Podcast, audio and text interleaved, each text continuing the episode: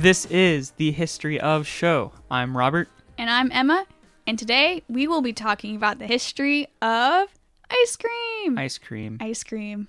I'm super excited. Who doesn't love ice cream? Well, first, I have to plug our YouTube channel. We Yes. have a YouTube channel by the same name titled The History of. The History of. There's no dot dot dot in the name of the Mm-hmm. YouTube channel, uh, but please check that out. It hasn't been getting the same same popularity as our regular podcast has, so please check that out. so, same thing, just different platform. Uh, but first, uh, well, yeah, so we have uh, today's episode, as we just said, is about ice cream. And before we get into the show, we have the egg carton count. And today's egg carton count is. It's uh, 11. I'm. Yeah, we relocated the the nine egg cartons that we had before, and uh, excuse me, and uh, the the two that were on the shelf before, I am now using. They're actually under my laptop right now, uh, for better ventilation, so the fan doesn't work as hard, so we don't have a hum in the background. Yeah, it's a, it's a pretty cool setup. Yep. Yeah, yeah, yeah. But trying to trying to get as many egg cartons in here as possible. Yeah. We chose to have this episode today because tomorrow, Sunday, July 19th, is National Ice Cream Day. Now, let me do, I will note, I am going full send on this. I have my milkshake with me, so I am in gear for Yeah, this. she actually has a milkshake right now, like as we're recording this. It's pretty uh, great. But let's start off this uh, ice cream episode with some quirky trivia about ice cream. Uh, so here's here's uh, fact number one: twelve gallons of milk go into one gallon of ice cream. It makes me wonder why ice cream is not more expensive than it is. I know, right? why isn't ice cream twelve times more expensive than milk? You actually, that's a, that's a very valid point. I'm probably looking at this from a very one-dimensional point of view, but someone please explain this to me. yes, please. Um, okay, number two. The average American eats 48 pints of ice cream each year. Yep, I can attest to that. That is im- sure. that is impressive. Okay, number three. The world record for the largest ice cream sundae is 24 tons. That that is not okay. That is so much ice cream. 24 tons. That's- It was set in 1988 in Edmonton, Alberta, in Canada. I guess it's easier to, to keep it cold there. I guess it's a lot, a lot of ice That's cream. crazy. Okay, number four. Over the course of a cow's life, uh, she can produce enough milk for 9,000 gallons of ice cream. Do the math. I mean, I guess if you use 12 gallons of milk and then 9,000 gallons of ice cream, that's what, 108,000 gallons of milk? Yeah, That's on a average. lot of milk. That's, Kudos to the cows, man. I know, they sacrifice everything. Well, I guess they don't, they don't really have a choice. Oh, okay. Human Okay. rights is another topic. Not, I mean, animal rights. Animal rights? Animal rights. all of that's an important topic. Okay. Continuing. Last fact um, the world record for the largest ice cream cake 12,096 pounds. I wouldn't mind having that for my birthday. Okay, my birthday, you should totally get me a huge ice cream cake. Be 12,096 pounds? maybe twelve thousand ninety-seven, just to You would extra. need like hundreds of people to eat that. we can, we Like can tw- make it work. thousands of people. Like that would be, yeah, if like 12,096 people, that'd be a pound of ice cream per person. If this does happen, I will set up a thing to invite Think listeners of our podcast if That's- you if you want to come. like that many people that's still a lot of ice cream per person. Okay but uh yeah so let's start talking about the history of the dessert. Like many other topics, ice cream gets less and less recognizable as ice cream the further back you take it in history. for example there are accounts in the old testament uh, of the bible telling that king solomon drank milk. That's not even close to ice cream. There are people who try to connect this to ice cream but this is this is not ice cream uh, this is just milk and by the way uh, that can be found a reference to that can be found in song of solomon 5 1 Now, the first known person in history to eat anything, even remotely like ice cream, was Alexander the Great. He is said to have eaten some of the first snow cones, which were flavored with nectar and honey. That sounds pretty good to me. So that's in the 300s BC, which is getting pretty far back there. So yeah, if we were doing the history of the snow cone, we would be done right there. But um, another historical figure who also ate snow cones was Roman Emperor Nero. However, he flavored his shaved ice a little bit differently with uh, fruit juices. But pretty bad guy in general, though. Yeah. Other than the snow cones, don't don't be like Nero. Even Marco Polo learned a sorbet recipe while in the Far East, but that's still not ice cream. Uh, the first speculated frozen dairy dessert was consumed by Charles I of uh, England in the 1600s. The dish was called cream ice, which is pretty suggestive that it was a dairy product. And over in France, there was uh, ice cream was not introduced to the public until 1660.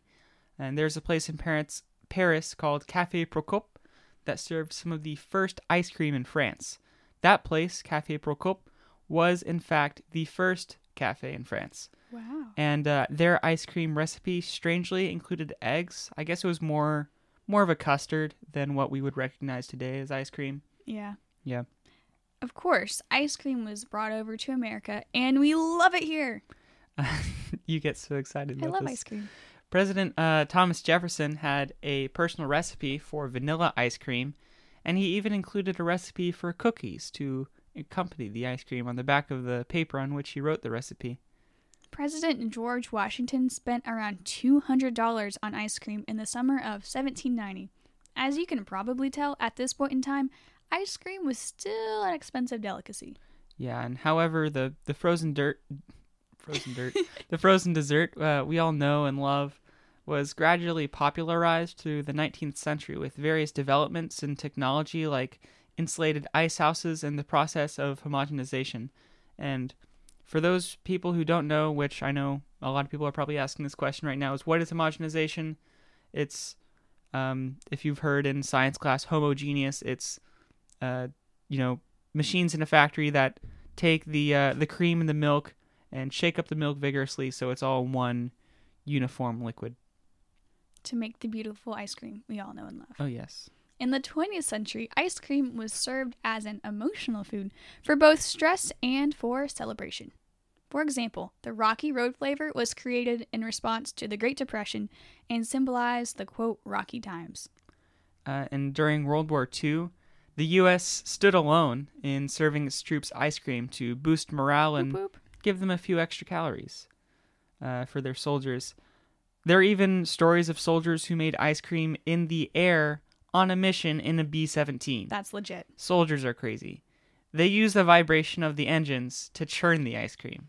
After the end of World War II, the military ration on dairy products was lifted, and Americans ate a lot of ice cream in 1946 to celebrate the victory.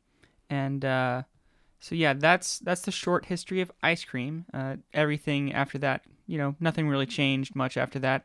Uh, but next we get into the ice cream cone, ice cream's incredible edible handheld container. Oh, yes. Now, the more famous explanation is that they were invented at the 1904 St. Louis World's Fair, but this is probably just when they were introduced to the public. Evidence for the ice cream cone goes all the way back to 1807, of which there is a picture of someone eating something that looks more like a handheld ice cream concoction. The picture, or actually etching, I should say, is of the Cafe Frascati in Paris, second cafe we've men- mentioned on this episode. Um, and jumping uh, maybe about a hundred years into the future, there's also a patent for a machine uh, that made edible ice cream cups, and that was filed in 1903, a year before uh, the St. Louis World's Fair, and that was filed by uh, Italo Italo Marchiony. So it looks like there was more of an evolution of ice cream cones instead of a single pinpointed invention, just like ice cream. And you may have heard um, a piece at some point in your life of the semi famous story about the invention of the ice cream sundae in 1881. Ooh, yes. So the story goes a man named Edward Berners owned his own ice cream parlor in a town called Two Rivers, Wisconsin. One day in 1881, a certain George Hallauer came into the parlor on a Sunday and ordered an ice cream soda. Such a thing was not only forbidden during this time, but actually illegal, as one of the restrictions under something called the quote blue laws banned the consumption of ice cream sodas on Sundays because it was thought to be too splurgy. to eat something so rich on the Sabbath. Now, the ice cream sodas uh, of the time typically consisted of ice cream, soda, and some type of chocolate sauce, which I find kind of weird. But, you know, things were different back then. And uh, because Ed Berners still wanted to fill an order uh, for, you know, for his uh, for an ice cream, but do- didn't want to break any laws, he simply scooped some ice cream into a dish and topped it off with some chocolate syrup. And as you can probably guess, uh, the creation was a hit. What a revolutionary concept! This is less innovational than the ice cream soda. I feel like we took a step back Yeah. in the cutting edge technology of mankind when we created the ice cream sundae. Like why why did it take us this long? You'd think the sundae would have come before the soda. yeah. I, some things are just better in its The, simpler s- form. the soda seems more innovational than the sundae. I But- don't know. Whatever works, man. Whatever works. All right. So that's story number one. Story number two has its claim to fame in Ithaca, New York. Story number two occurs in 1892, 11 years after the first supposed story. I'll explain why the first story is supposed in a minute.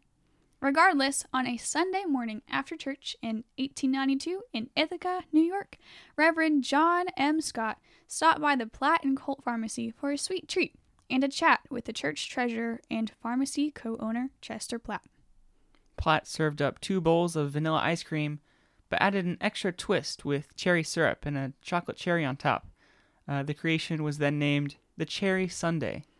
Now, the documentation on this historical event is excellent, and everyone can be 100% sure that it happened. However, if both stories are true, both the Two Rivers and the Ithaca story, then the Two Rivers, Wisconsin, takes the ice cream or takes the takes the cake, takes the cream.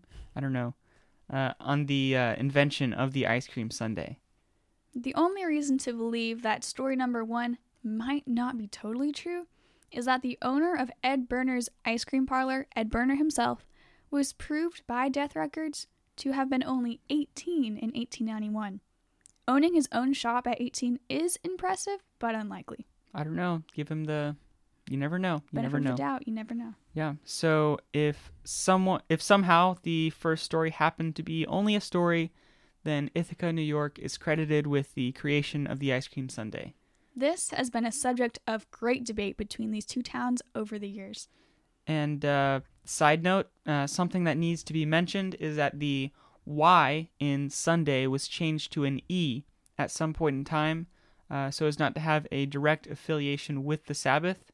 And this would make more sense uh, with the first story uh, because it was, you know, kind of more of a working around the rules as opposed to done by uh, the church treasurer. Uh, but anyway, but when exactly this uh, spelling change was made isn't really clear. Well, whether cup, cone, sundae, cake, or however you enjoy ice cream, I think we can all agree that it is one of mankind's proudest in- innovations. So, go out there and celebrate National Ice Cream Day like you're supposed to, but remember, please celebrate responsibly. If you have any questions or comments about the information provided in this episode, please contact us at thehistoryof365 at gmail.com. Have a blessed day, and you've got to promise me something.